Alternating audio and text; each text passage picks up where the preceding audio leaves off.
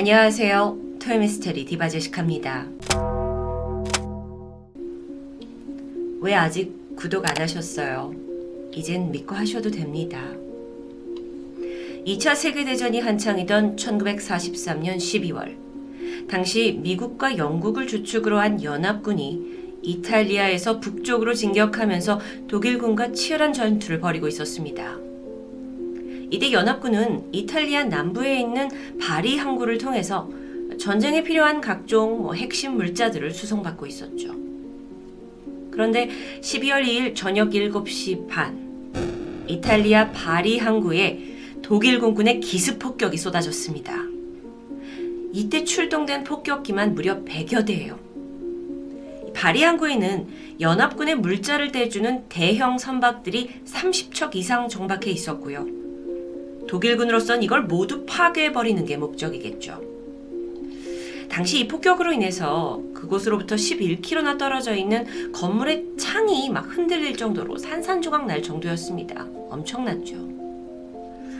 독일의 기습작전은 성공했습니다. 이 유조선과 연결된 송유관이 터졌고 기름이 유출됐고 막 대형 화재가 발생했죠. 그러면서 옆에 있던 소형 선박들이 금세 불길에 휩싸였습니다.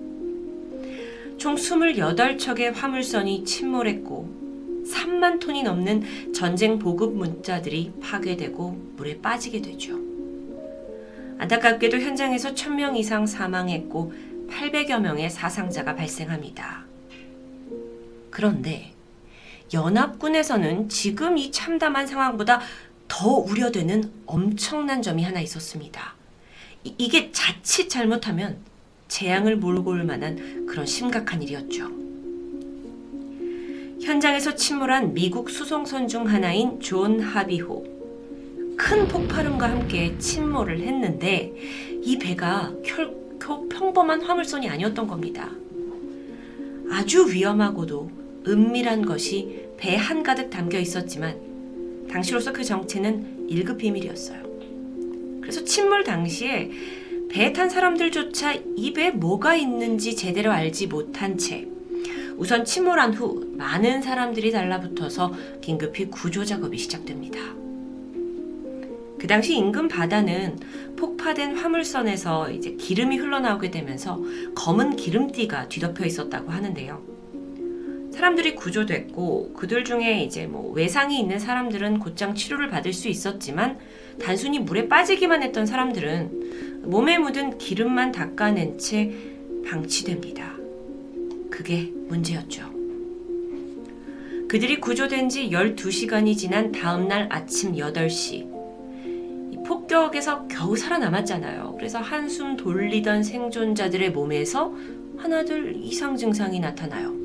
몸 곳곳에서 수포가 생기기 시작하더니 그게 여러 군데로 퍼졌고요. 또 그게 골마서 어떤 사람들은 막 몸몸이 짓무르기 시작합니다. 또 다른 이는 갑자기 호흡곤란을 막 일으켰고 어떤 사람은 막 눈이 안 보인다면서 실명되죠. 의사들도 당황했습니다. 그런데 환자들을 자세히 살펴보던 의사 한 명이 조심스럽게 의견을 내놓는데 이 모든 증상이 마치 1차 세계대전 당시에 독가스에 중독된 사람들과 매우 유사하다라는 의견이었습니다. 그리고 그의 진단은 정확했죠. 침몰한 존 하비호에 실려 있던 건 일명 겨자가스라고 불리던 100톤 가량의 독가스였습니다. 사진 속 보이는 인물은 독일의 화학자 프리츠 하버. 그는 암모니아를 개발한 인물로 이 공법이 합성 비료를 만드는 데 사용되었고요. 이 비료로 인해서 인류는 식량을 대량 생산할 수 있게 되었습니다. 그래서 그는 1918년에 노벨 화학상을 받았고 어쩌면 그의 공로로 인해 전쟁으로 피폐해진 유럽이 다시 활기를 되찾았다 해도 과언이 아니죠. 만약 프리츠 하버의 개발이 여기서 멈췄다면 오늘날 우리는 그를 최고의 화학자이자 인류를 해방시킨 영웅으로 칭했을 겁니다. 하지만 야심이 거기서 끝나지 않았어요. 1차 세계대전이 터지고 나서 그는 자신의 조국인 독일의 승리를 위해 아주 특별한 무기를 개발하는데 온 힘을 쏟았습니다.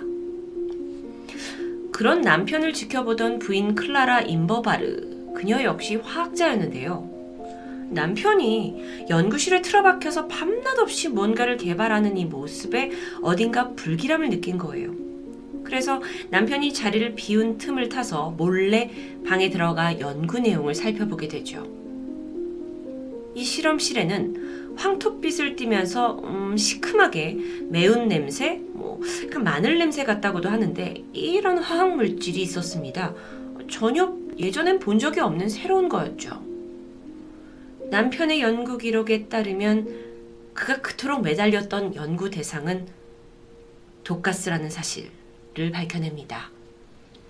이 독가스가 인간에게 노출될 경우 치명적인 신체적 손상과 함께 참기 힘든 고통까지 수반하는 그야말로 살상무기였어요. 총칼보다도 어쩌면 더 무섭다고 볼 수 있는데요. 이걸 알게 된 아내 클라라는 남편을 말렸죠. 우리는 화학자다. 이 본분만 지켜야 한다. 악용하게 둘 수 없다. 하지만 남편은 계속 연구에 매진했고 결국 아내는 죄책감에 스스로 목숨을 끊고 말았습니다. 하지만 이 죽음으로 남편을 막을 순 없었는데요. 프리츠 하버는 연구에 오히려 더 매진했고 속도를 붙였습니다. 그리고 끝내 인류 최초의 살상용 독가스를 탄생시키게 되죠. 자, 그럼 이 독가스의 파괴력이 어느 정도일까요? 겨자와 비슷하다고 해서 붙여진 이 이름 겨자가스. 네, 여러분, 이름이 친숙하게 겨자가 붙었다고 해서 절대 무시하면 안 됩니다. 명백히 화학무기로 분류되는 이 독가스는 노출이 된 지 24시간 안에 몸 안에 지독한 가려움증과 함께 자극을 일으키고요. 특히나 그 부위에 노란색 액체로 가득 찬 물집, 그러니까 수포가 풍선처럼 크게 부풀어 오르고 이게 번져가죠. 나는 그때 옷을 입고 있었다 하더라도 그러니까 직접 노출이 아니더라도 수포가 생기는 걸 막을 순 없다고 합니다. 가스의 농도가 짙어짐에 따라서 심할 경우 피부에 3도 화상까지 유발합니다. 연구 결과 만약 여러분의 몸의 절반 이상이 겨자가스에 노출되었다면 며칠 혹은 몇 달 후에 사망할 확률이 매우 높아지죠. 그리고 이 독가스가 눈에 닿았다면 사실 처음에는 그냥 좀 이렇게 따끔거리기만 하는데 얼마 후에 결막염으로 이어지고 눈꺼풀이 부어오르면서 일시적으로 그리고 심각하면 영영 시력을 상실하게 됩니다. 고농도의 겨자가스가 입과 코로 들어가면 어떻게 될까요? 이게 뭐 바로 즉사할 정도의 치명타는 아니라고 합니다. 하지만 이게 이제 목으로 들어가서 호흡기관에 물집이 생기면서 기도를 막고 결국엔 생사의 기로에 놓이게 되는 거죠. 더 끔찍한 건 이 가스 노출에 다행히 뭐 여러 증상은 있었지만 살아남는다 하더라도 상처 부위에 유전자가 손상되면서 백혈병이나 여러 암에 걸릴 확률이 훨씬 높아집니다. 그래도 다행히 치료 방법이 있어요. 그건 바로 포비돈 요오드인데요. 그러니까 우리한테 빨간 약으로 유명한 이 용액. 이걸 노출된 부위에 바르면 치료가 가능합니다. 근데 이거 역시 수포가 생기기 전에 해야만 효력이 있을 뿐이죠. 문제는 사실상 겨자가스에 우리가 노출된다 하더라도 대부분의 사람들은 처음에 별다른 이상을 느끼지 못한다고 합니다. 그래서 이 빨간 약을 바르는 단순한 응급처치조차 결코 쉽지 않죠. 사람들은 어, 뭐지 뭐지 하면서 물집이 올라오고 나서야 내가 겨자가스에 노출됐다는 걸 알게 되기 때문입니다. 한 가지.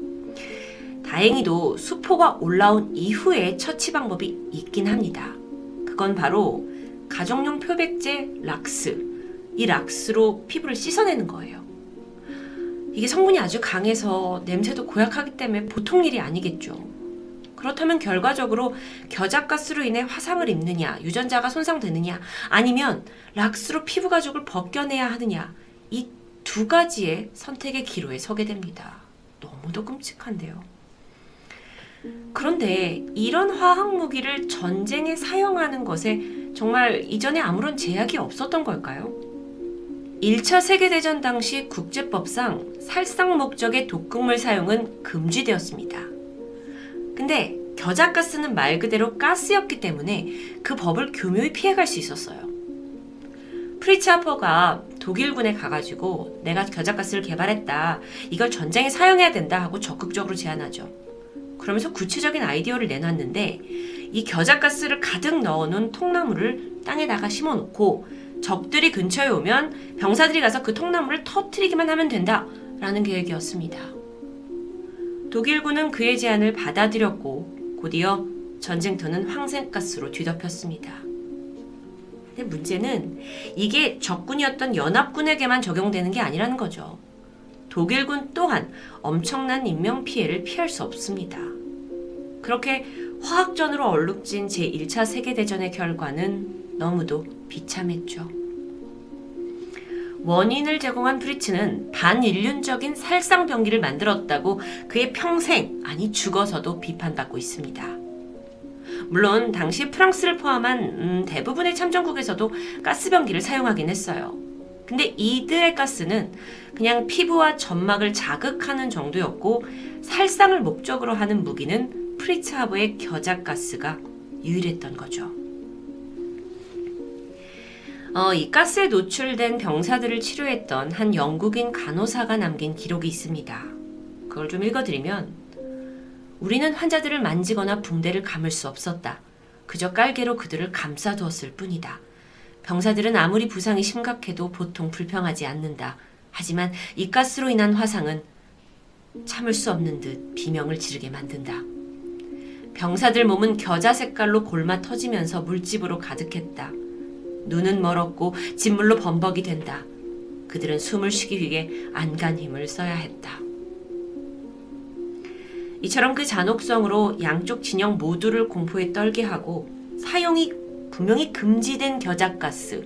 근데 이게 2차 세계대전에서 또다시 등장한 겁니다. 그 존 하비호에 있었던 거죠. 진상을 좀 설명드리면 미국의 프랭클린 루즈벨트 대통령이 전쟁이 나고 나서 히틀러가 화학 무기를 사용할 것을 대비해서 겨자가스를 준비해 둔 상황이었습니다. 독가스 사용은 금지됐지만 뭐 화학 무기를 개발하거나 보유하거나 이동하는 것 자체가 금지된 건 아니었기 때문이었죠. 그런데 폭격으로 인해서 그 겨자가스가 든 배가 침몰했고 그 결과 약 600여 명의 해군과 천여 명의 일반 시민들이 겨자가스에 노출됩니다. 물론 그 당시에는 이들이 뭐에 노출됐는지 극비에 붙여졌기 때문에 사람들은 이 증상이 왜 일어났는지조차 제대로 알 수 없었다고 해요.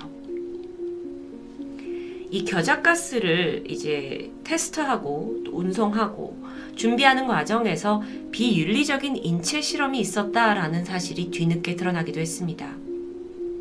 2차 세계대전 당시에 롤린스 에드워스라는 미군이 12명의 다른 병사들과 함께 영문도 모른 채 나무로 된 가스실에 들어갑니다. 곧 문이 잠겼고 겨자가스와 함께 다른 독가스가 섞인 가스가 이제 방 안으로 스며들어오게 되죠. 사람들이 막 비명을 지르면서 탈출을 하려고 했는데 그중 몇몇은 결국 정신을 잃기도 했습니다. 이날 실험 중에는 백인, 흑인, 아시아인까지 다양한 인종의 사람들이 있었다고 하는데 실험의 목표는 어떤 인종이 가스에 더 강한지 알아보기 위해서였다고 하죠. 생체 실험의 대상이 됐던 이 군인들은 후유증으로 인해 피부 발진으로 고통을 받게 되는데요. 사실 이미 이 실험이 있기 전에 비밀을 반드시 지켜야 한다라는 서약을 했기 때문에 적절한 치료나 처방, 보상을 받을 수는 없었다고 증언합니다. 그런데 반전도 있습니다. 이 겨자가스가 아주 예상치 못한 곳에서 두각을 나타내게 되는데요. 전쟁 때 이 가스에 노출된 환자를 치료하던 사람들을 보다가 공통적인 점을 발견합니다. 백혈구 수치가 낮아지는 거죠. 자, 그렇다면 이 겨자가스의 어떤 성분으로 인해 암세포의 증식도 억제할 수 있다? 라는 걸 의미할 텐데요. 이 우연한 발견을 계기로 추후 겨자가스의 성분을 이용한 항암 화학요법이 시행됩니다. 당시로서는 암을 약으로 치료하는 아주 획기적인 방법이었죠.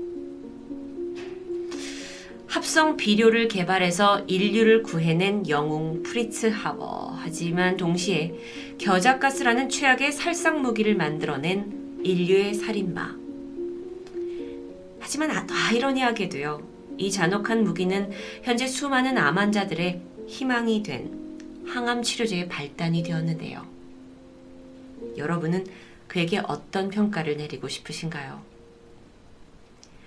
칼이 누구의 손에 쥐어지느냐에 따라 그 용도가 달라지는 것처럼 우리의 신념이 가져올 미래에 대해서 신중하게 고민하고 생각하는 자세가 필요해 보입니다. 토요 미스테리 디바제시카였습니다.